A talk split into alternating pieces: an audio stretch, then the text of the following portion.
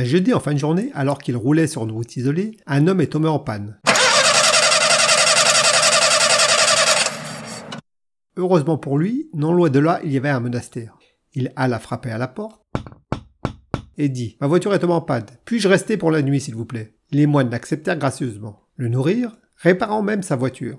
Alors que l'homme se trouvait dans sa cellule et sur le point de s'endormir, il entendit un bruit étrange. Le matin suivant, il demanda au moine quel était ce bruit. Mais ils lui répondirent « Nous ne pouvons pas vous le dire, vous n'êtes pas un moine. » L'homme fut déçu, mais il les remercia tout de même et reprit sa voiture. Quelques années plus tard, le même homme retomba en panne au même endroit, près du monastère. Serait-ce un signe du destin?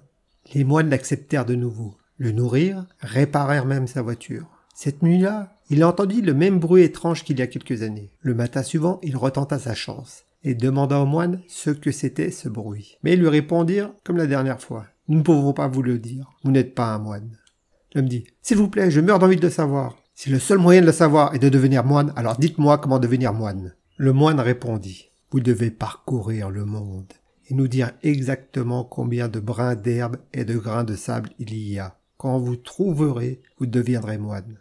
Vous serez alors digne d'être un moine. Qu'à cela ne tienne, l'homme se mit à la tâche. quarante-cinq ans plus tard, il revint et frappa à la porte du monastère. Et il dit, j'ai parcouru le monde et trouvé ce que vous me demandiez. Il y a cent quarante-cinq milliards deux cent trente-six millions deux cent quatre-vingt-quatre mille deux cent trente-deux brins d'herbe et deux cent trente et un milliards deux cent quatre-vingt-un millions deux cent dix-neuf mille neuf cent quatre-vingt-dix-neuf virgule cinq, je sais même pas ce que c'est ce chiffre, grains de sable sur terre.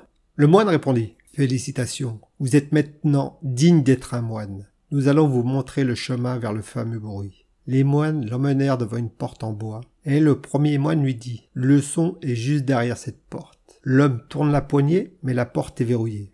Il dit « Très drôle, ah, super. Est-ce que je peux avoir la clé, s'il vous plaît ?» Les moines, ricanant, lui donnèrent la clé et il ouvrit la porte. Derrière la porte en bois se trouvait une porte en pierre. L'homme demanda la clé au moine de la porte en pierre. Les moines lui donnèrent la clé, il ouvrit la porte pour trouver une porte en rubis. Il demanda une autre clé aux moines, qui lui apportèrent.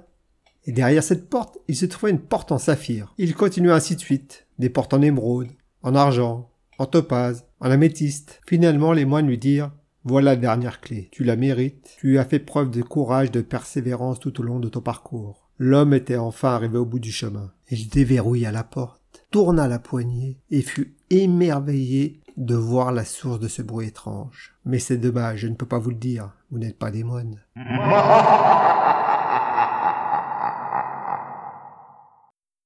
Merci d'avoir passé du temps ma compagnie. N'hésitez pas à liker, laisser un petit commentaire ou vous abonner. Et à bientôt pour de nouvelles aventures.